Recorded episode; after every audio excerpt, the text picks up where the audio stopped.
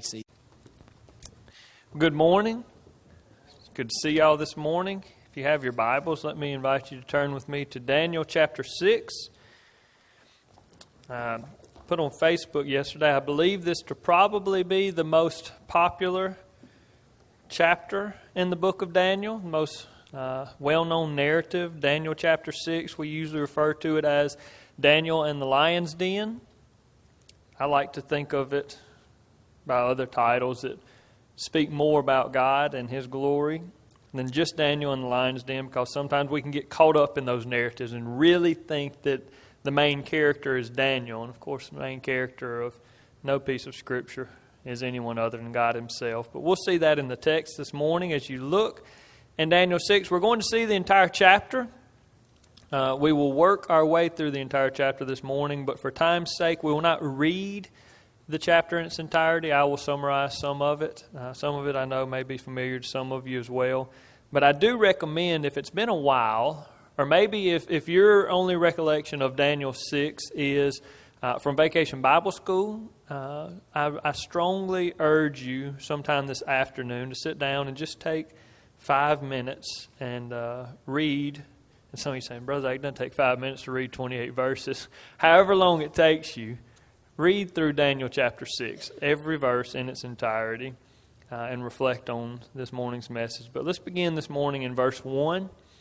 See the setting. Daniel 6 1 says, It pleased Darius to set over the kingdom 120 satraps to be throughout the whole kingdom, and over them three high officials, of whom Daniel was one, to whom these satraps should give account, so that the king might suffer no loss. Then this Daniel became distinguished above all the other high officials and satraps because an excellent spirit was in him. And the king planned to set him over the whole kingdom. Then the high officials and the satraps sought to find a ground for complaint against Daniel with regard to the kingdom. But they could find no ground for complaint or any fault, because he was faithful, and no error or fault was found in him. So here's our setting. If you've been with us, if you were with us last week for Daniel 5, uh, you know that the, the Babylonian kingdom as an independent nation came to an end. In Daniel 5, we saw Belshazzar, who was the last king ruling in Babylon, that, uh, that there was the handwriting on the wall, and uh, he was judged, and the kingdom was judged, and Belshazzar died that night. And now Babylon is part of the Achaemenid Persian Empire, and so it's not an independent state. There's a new king. Darius is ruling at this point, and so Darius was known for setting satraps, or satrapies, as some people would say, over the kingdom. And so what he does is he takes 120 people and spreads them out throughout the kingdom so that they could be in charge and give account and make sure that things were done orderly. And so you have 120 people spread throughout the entire kingdom, and then above them, there are three more that those 120 have to answer to.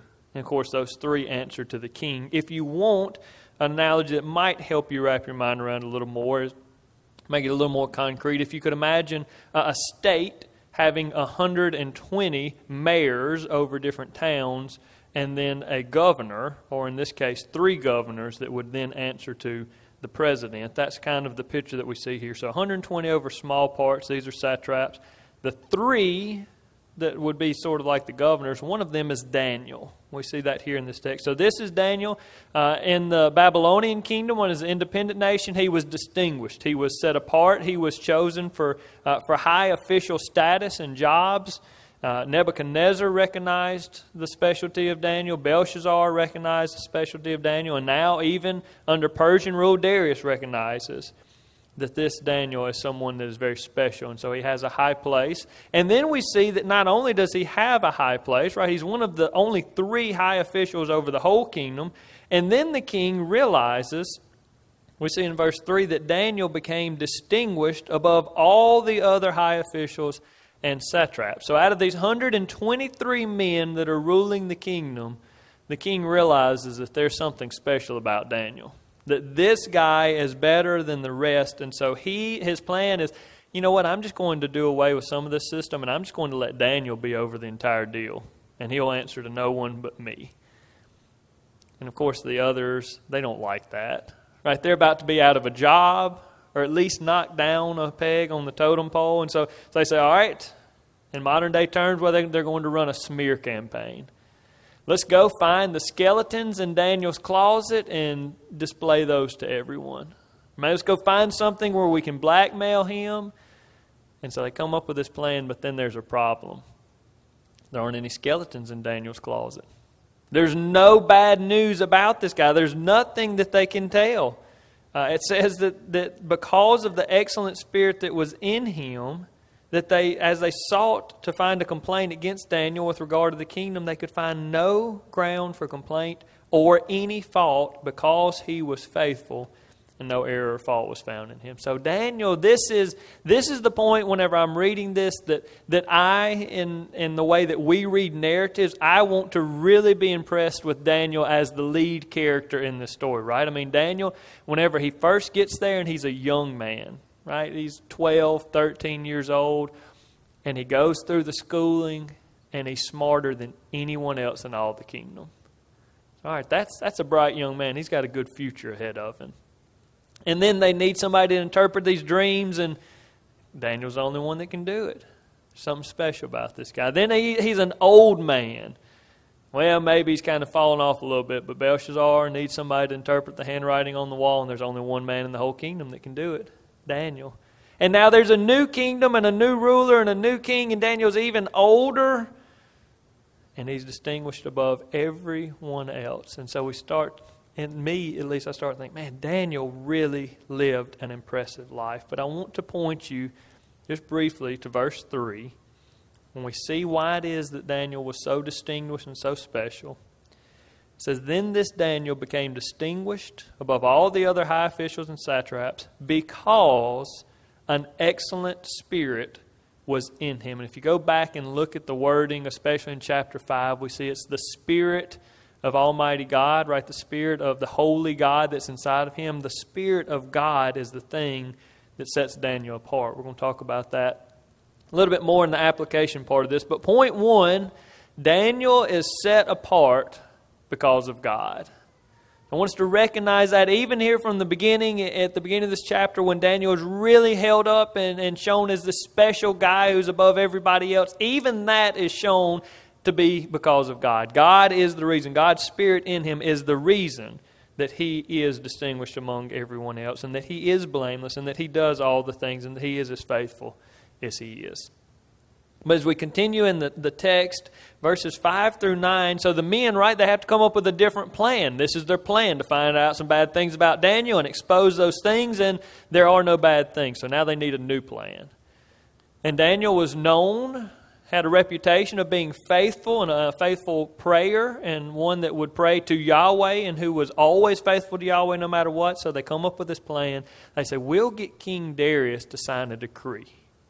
And so they go to him and they say, King, all the satraps and all the high officials have decided that you should sign a law saying that for 30 days that nobody can pray to anyone except for you. They can't make petitions to any other god right at this time. There were gods just running out of the people's ears, false gods and pagan gods. They said, for 30 days, nobody prays to anybody except for you, King.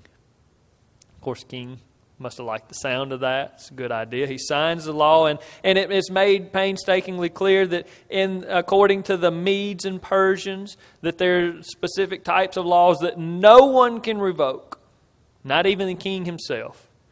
And so, this is the type of law that he signs. So, he, he signs this law saying nobody prays to anyone. And if they do, right, there's a stipulation. If they do, if they're caught praying to someone else, we'll throw them in the lion's den. So, pretty high stakes here for praying to somebody other than the king. And in verse 10, we see Daniel's response to this. When Daniel knew that the document had been signed, he went to his house where he had windows in his upper chamber open toward Jerusalem. He got down on his knees three times a day and prayed and gave thanks before his God as he had done previously. And it's, it's amazing to me as I read that Right? The steadfastness of Daniel, it's not, it's not this, this great turmoil and worry and anxiety inside of him. Should I do this or shouldn't I do this?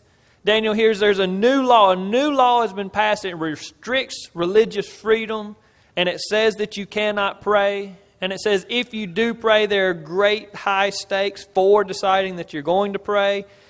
And so, what does Daniel do against this government? Of course, he's a high official, right? He might could have tried to run some campaign against it. He could have geared up a protest against it. He could have thrown a fit. He could have ran to social media. I know not really run to social media. We could have spread some terrible things about the king because of this. But what did he do? He prayed. And some people think that this is showing there's a protest. They think that Daniel goes like to a balcony in front of everybody and says, King says you can't pray, watch me pray, and gets on this balcony. But that's not how verse 10 is worded. No, it says that there were windows in his upper chamber. So the upper chamber is not like the highest part of the room. it's, it's like an attic, would be a good uh, idea for you to have here. So he goes to the attic, and in his attic there are windows that are already open toward Jerusalem. He doesn't do this as a show of protest uh, against the king. No, what he's doing is what he's always done.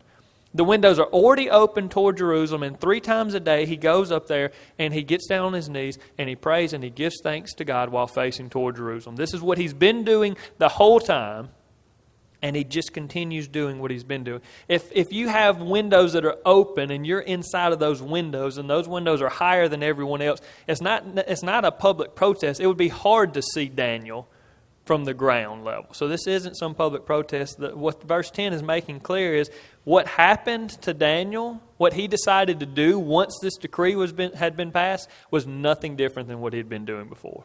He did the exact same thing, even though the stakes were now much higher for doing the same thing. Point two Daniel's allegiance was unfailingly toward God. Without fail, Daniel's allegiance was toward God. He thought that he should pray three times a day while facing toward his homeland of Jerusalem, where the temple used to be. It's been destroyed now. But, but he thought that that's what he should do before the decree was passed. After the decree was passed, he didn't change.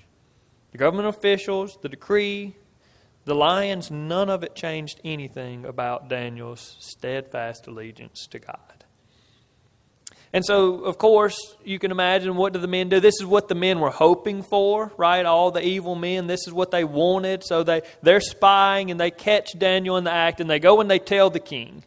They tell the king, King, listen, Daniel, he's praying, he's praying somebody and it's not you. And, and the decree says that he can't do that. In verse 14, it makes very clear that this brings the king a lot of distress, a lot of anxiety. He does not want to throw Daniel into the lion's den. And now you could imagine there are, if nothing else, there are good financial reasons that the king doesn't want to throw Daniel into the lion's den. Right? Daniel has proven himself this whole system is to keep people from being corrupt and stealing from the king, to make sure the king gets what's his. And Daniel has distinguished himself as the best leader in all this. So, if for nothing else, he's the best worker that the king has. He is the most faithful servant that the king has. So the king doesn't want to take his best worker and throw him in the lion's den.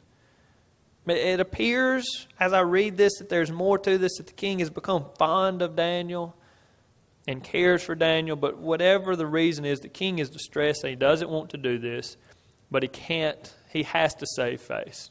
He has declared if anyone prays to anyone in these 30 days other than me, I'll throw him in the lion's den. And he can't go back on his word, so he throws him in the lion's den.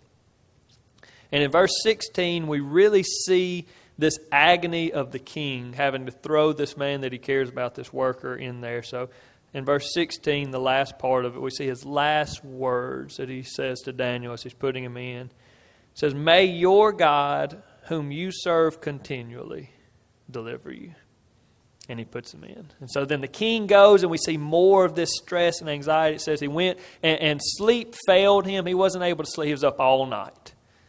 Uh, he didn't want any entertainment brought to him. He didn't want anything that would distract him. The king is stressed out and he is worried and he is thinking about Daniel all night long. And then it says, at the crack of dawn, first light, here goes the king. He's headed to the lion's den to see what has come of Daniel. So he runs to the lion's den. And we see, if you look with me in verse 20, says, As he came near to the den where Daniel was, he cried out in a tone of anguish. The king declared to Daniel, O Daniel, servant of the living God, has your God, whom you serve continually, been able to deliver you from the lions? Probably waited. Maybe Daniel's quiet for a minute to kind of scare him. then Daniel said to the king, O king, live forever. My God sent his angel and shut the lions' mouths. And they have not harmed me because I was found blameless before him, and also before you, O king, I have done no harm. Then the king was exceedingly glad and commanded that Daniel be taken up out of the den. So Daniel was taken up out of the den, and no kind of harm was found on him because he had trusted in his God. And that, that, that part, that last verse, verse 23, is reminiscent to me of what we saw in chapter 3 with Shadrach and Meshach and Abednego, right? They stand up and they do what they feel God has called them to do. And Nebuchadnezzar gets mad and he throws them in the fiery furnace, heated seven times hotter than normal. And the king sees them walking around with the angel and he calls them to come out. It says, when they came out, that not a hair of their head was singed and they didn't even smell like smoke. And we see here, so, so Daniel's thrown in and he's there in the lion's den. And the lions that he's with are ferocious. These are not tame lions, these are ferocious, hungry lions. I know it doesn't appear that way because of the, the way that Daniel comes out without a scratch on him, but if you read on, we see that the king, he goes and when he realizes how he's been tricked, he goes and gets all of the other leaders, all these, these evil men, and he throws them in, and it says that they throw them in, and before they even touch the ground, the, the lions overpowered them and broke all of their bones. So these are ferocious lions. These are hungry lions, and Daniel's been in there with them for the entire night and just like men that had been in a fiery furnace heated so much that the men throwing them in there were killed by the fire, coming out not smelling like smoke, it says that Daniel came out without even a scratch on him. And, and so what we see here, this is this is in Babylonian Persian times, this would have been known as a trial by ordeal. Right? Whenever somebody was accused of something and you didn't have evidence to prove that they were guilty, sometimes they would do this. This is also something that we see uh, in Jewish culture. In Numbers 5, we see uh, God giving in the law uh, uh, where they should do a trial by ordeal in certain settings for the Hebrew people as well. But so they would take the person and they would subject them to an ordeal of some sort. And the, the thinking was if they come out alive, then they're innocent. And if they're killed, then they were guilty. And so sometimes they would do this. One that they used uh, for witchcraft is they would take the person that was accused of witchcraft and they would throw them in a river. And if they made it out of the river alive, they're innocent. And if they didn't, well, then they knew that they were guilty and nobody was sad that they were killed in the river. And so here, Daniel is thrown into the lion's den. And the thinking is God knows whether he's guilty or not. So if he is guilty, he will die, and if not, God will deliver him. And Daniel makes very clear that this is the, the idea here. We see in verse 22 the way that he speaks to the king. He says, My God sent his angel and shut the lions' mouths, and they have not harmed me because I was found blameless before him, and also before you, O king, I have done no harm. So Daniel says, This is the reason that God has spared me because I am innocent, king. And so here we see that God is greater than this great ordeal that Daniel has to deal with. And point three, the last point of this text, the main point of this text, the lion of Judah proved himself stronger than the lions of Babylon the lion of Judah proved himself stronger than the lions of Babylon. We see that the main point of this text and the main point of this book so far has been the power of Almighty God. How He is more powerful than anyone or anything, how He is in control of everything. We see here, and this is one reason that I love to go through a book in its entirety, we have seen this building over and over that God was in control of everything in Jerusalem and Judah, right? The promised land. Well, nobody questioned that God was in charge of what went on in the promised land.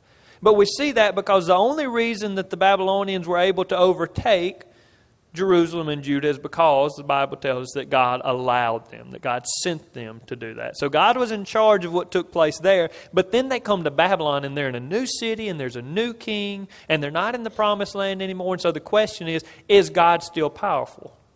We see in chapter 1, he's still just as powerful. He makes his people smarter and more capable than, than anyone else.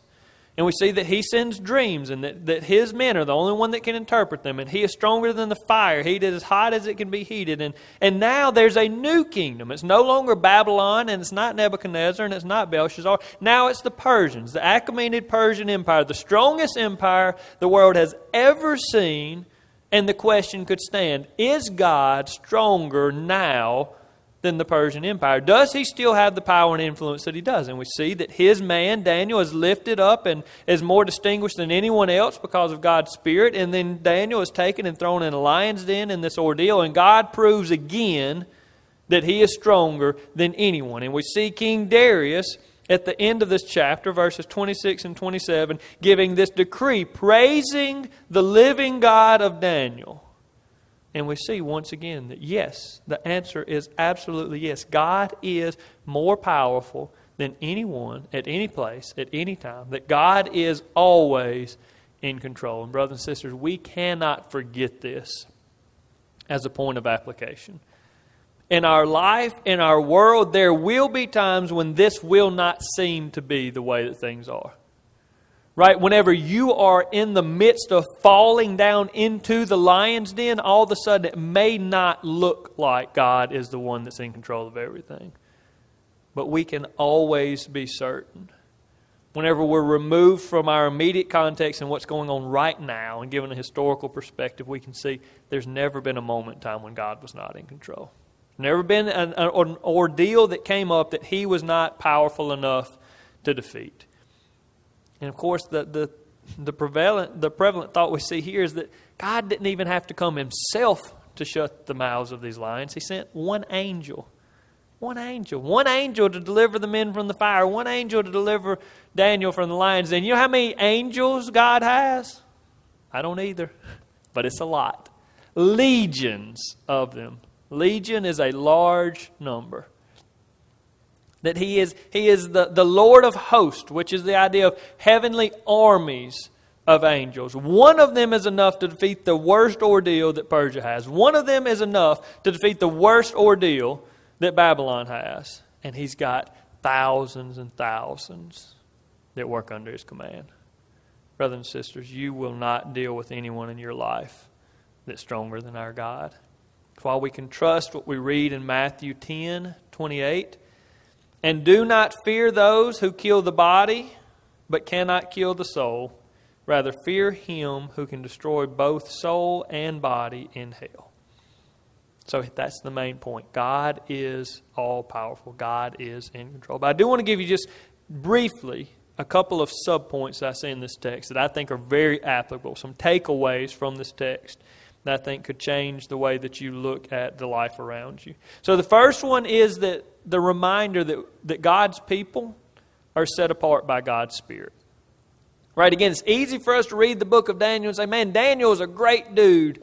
Daniel was smart and Daniel was capable and, and, Daniel was distinguished and Daniel was faithful, but, but it's made painstakingly clear as you read throughout the book of Daniel that it's not because Daniel was just born that way.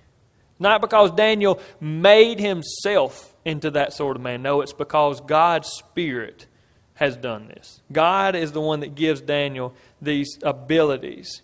Right? Verse 3 here said that he was distinguished above all the high officials and satraps because the reason is there was an excellent spirit in him, and it was the Spirit of God. What has distinguished Daniel most so far that he could interpret dreams and visions, right? Nebuchadnezzar's first dream and Nebuchadnezzar's second dream and the handwriting on the wall. How was it that he could do this? Chapter 117, it said, As for these four youths, Daniel, Shadrach, Meshach, and Abednego, God gave them learning and skill in all literature and wisdom, and Daniel had understanding in all visions and dreams. Where did that ability come from? It came from God. The text makes it clear. The distinguishing factor between Daniel and all the other wise men, Daniel and all the other people, was God.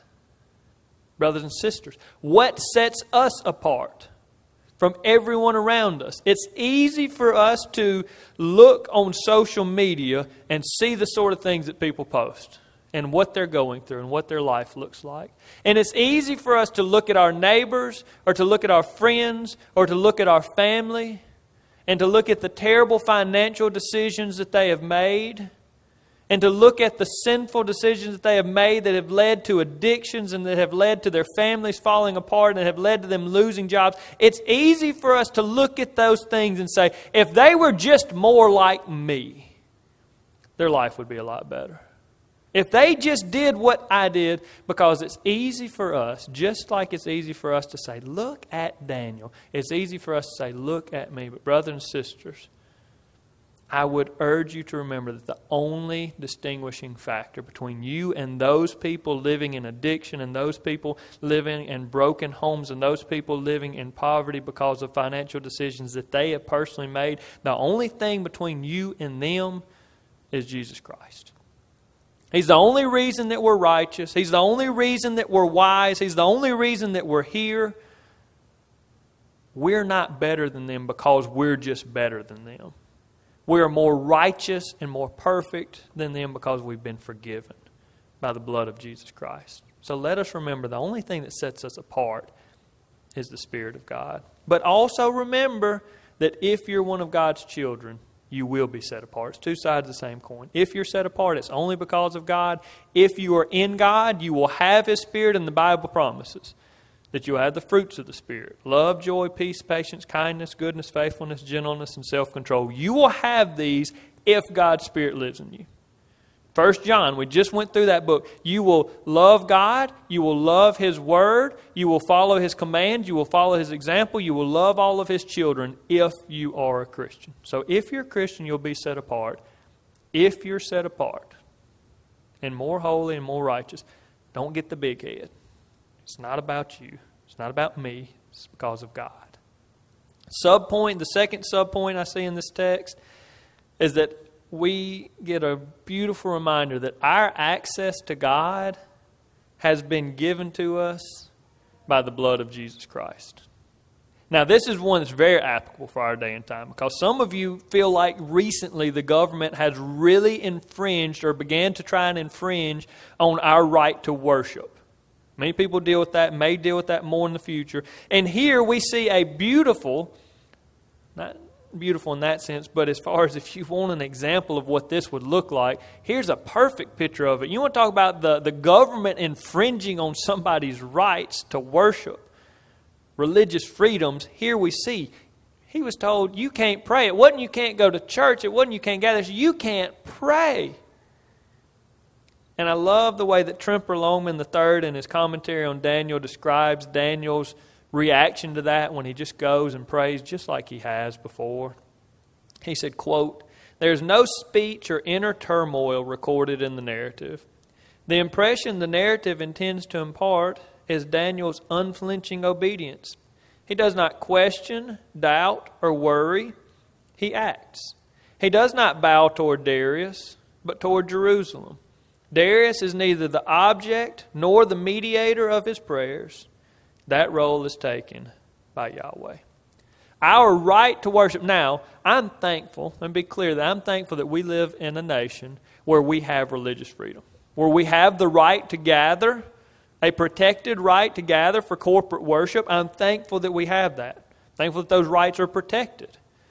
But let me be also clear about this that even if one day those rights are taken away, if one day you find yourself living in a nation where you don't have those religious freedoms given to you by the government, we still have the right to come before God.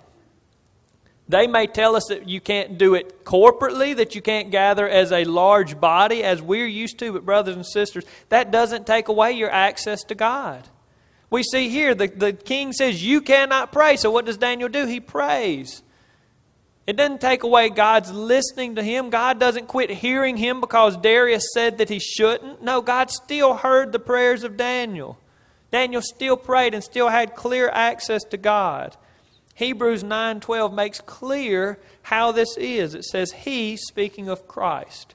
He entered once for all into the holy places, not by the means of the blood of goats and calves, but by the means of his own blood, thus securing an eternal redemption. You see, Jesus Christ, when he died in our place, secured for us forever, for those of us that have faith in Jesus Christ, that we could come before God that we can praise God, that we can worship God. No matter where we live, no matter what sort of persecutions, no matter what sort of ordeals are promised, if we do, nobody can take away your access to God. That is given and secured by the blood of Jesus Christ. There is no judge, there is no president, there is no king, there is no parent that can take away a Christian's right to worship God, a Christian's access to God. The very last subpoint is that we will all one day endure a trial by ordeal, similar to what we see here. The ordeal for Daniel was being thrown in a lion's den. For most of us, the ordeal will be death. Right? If Christ doesn't return, then at some point we will all live out our time on earth and we will all die. And death is a scary thing, and death is something that we are not very familiar with. None of us have been there yet. At least none of us in here have been there yet. But when we do, we will deal with something very similar to what we see here. When you die, God will then judge you.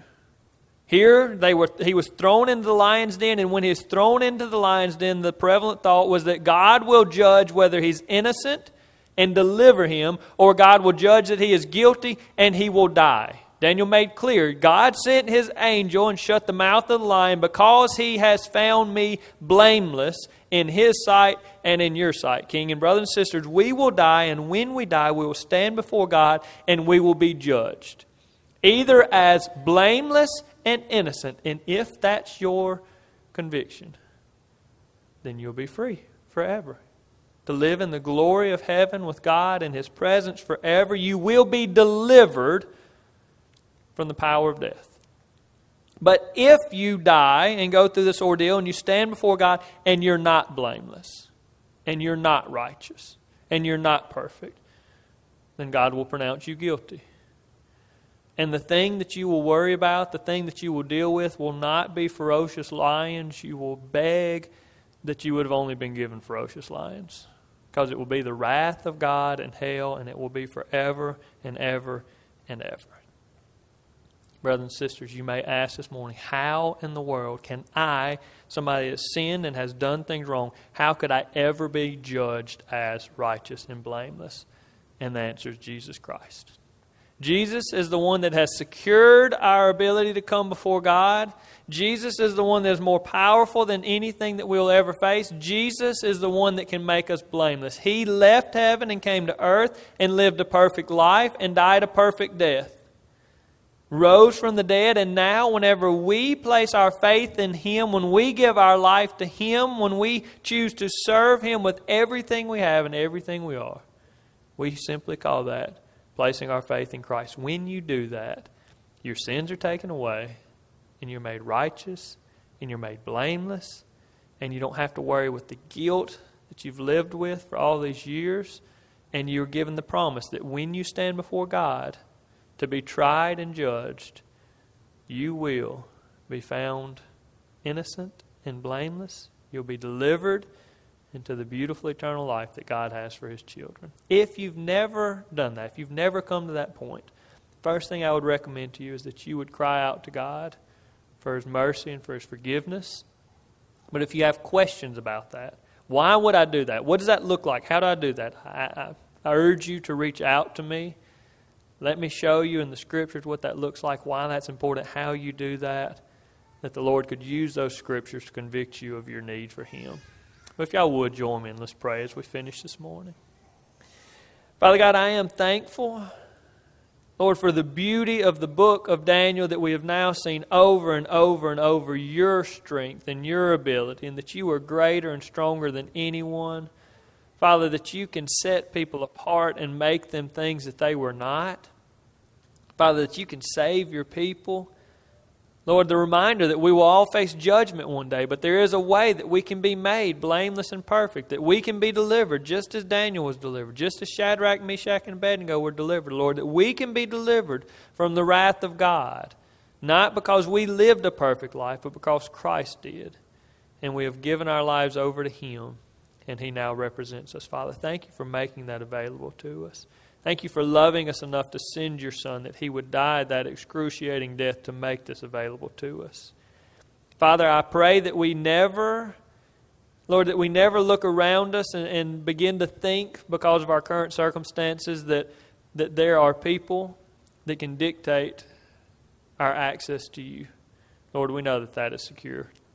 Lord, I pray that we never look around us and begin to think that, that the government or that powerful people or that armies or whatever it is, Lord, that those people are ultimately in control because, Father, we know that their authority only goes as far as you allow it to. That you're the one that has all authority, that you're the one that has all control, that you're the one that's in charge of all things. Father, let us remember this often. Let us sing your praises and declare your truth and to share your good news, your gospel of how people can be saved with all those around us daily. In Jesus' name we pray. Amen. Thank y'all so much for coming. Pray y'all have a wonderful week.